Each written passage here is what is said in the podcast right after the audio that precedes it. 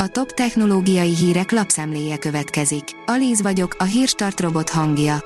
Ma június 12-e, Villő névnapja van. Deepfake-kel taroltak Amerika kedvenc tehetségkutatójában, írja a rakéta. Bár a Got Talent tehetségkutató nálunk mindössze egy évadot ért meg, a tengeren túlon a négy tagú zsűri már 17. éve fedezi fel rendületlenül az újabb és újabb tehetségeket. A Digital Hungary írja, életmentő funkció jön az Apple Watch-ba. A VVDC 2022-ben bejelentett WatchOS 9-ben még fejlettebbé válik a rendszer, sok esetben eddig is életmentőnek bizonyult szívritmus figyelése. A PC World szerint megvan, mikor láthatjuk a HTC metaverzumos csúcstelefonját. A HTC is felszállt a metaverzumos hype vonatra, már nem kell sokat várnunk az újdonság leleplezésére.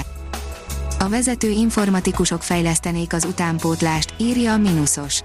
A hazai informatikai, azon belül is gazdaságinformatikus és az informatikai vezetői utánpótlás fejlesztése, illetve a szakma és tudományterület elismertségének növelése és népszerűsítése érdekében írt alá együttműködési megállapodást a Budapesti Corvinus Egyetem és a Magyarországi Vezető Informatikusok Szövetsége.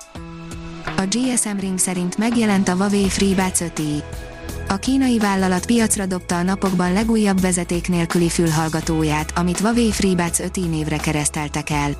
A Huawei a tavalyi évben dobta piacra a Huawei FreeBuds 4i vezeték nélküli fülhallgatót, ami azóta is kapható itthon is. A Lead írja, felbukkant Kínában az Intel asztali videókártyája, erre képes a belépő szint.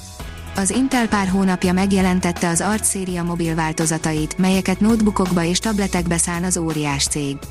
Már akkor tudni lehetett, hogy az asztali változatokra egészen nyárig kell majd várnunk, ám úgy tűnik, hogy hamarosan eljön a start pillanata. A Telex oldalon olvasható, hogy egy legendás magyar versenyző, akinek a sikereit itthon elhallgatták. A motorversenyző Marsovszki Gyula 1969-ben a király kategóriában az összetett második helyén végzett a korszak bálványa Giacomo Agostini mögött. A forradalom után hagyta el az országot, egy kis műhelyben dolgozott szerelőként, a felesége segítette a boxban. Örökre elengedte a Facebook korszakot a Meta, írja a TechWorld.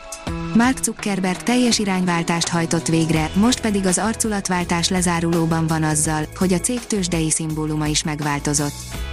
Az Origo oldalon olvasható, hogy látványos kérésztánc kezdődött a Tiszán. Elkezdődött a kérészek rajzása a Tisza Szeged alatti, országhatárhoz közeli szakaszán. A hvg.hu szerint érdemes lesz ma bekapcsolnia a tévét, olyat tanulhat az állatoktól, ami az embereknek sem mindig megy. Számos állati barátság köttetett már az állatvilágban, de ritkán látható kooperáció két faj között, ha élelemszerzésről van szó. A dél-afrikai szulák vajon tényleg a delfinekkel dolgoznak közösen az áldozat becserkészésén? A púpos bálnák pedig valóban összejátszanak társaikkal. A rakéta írja, 5 éven belül nukleáris erőforrással ellátott műholdat juttatna föld körüli pályára a Pentagon. A Pentagon az Ultrasafe Nuclear vállalattal kötött megállapodást egy, a világűrben is használható nukleáris erőforrás megtervezésére és megépítésére. Az első működő prototípust 2027-re ígéri, hogy pályára állítják. Hamarosan eldől Anna Kikina űrrepülésének sorsa, írja a Space Junkie.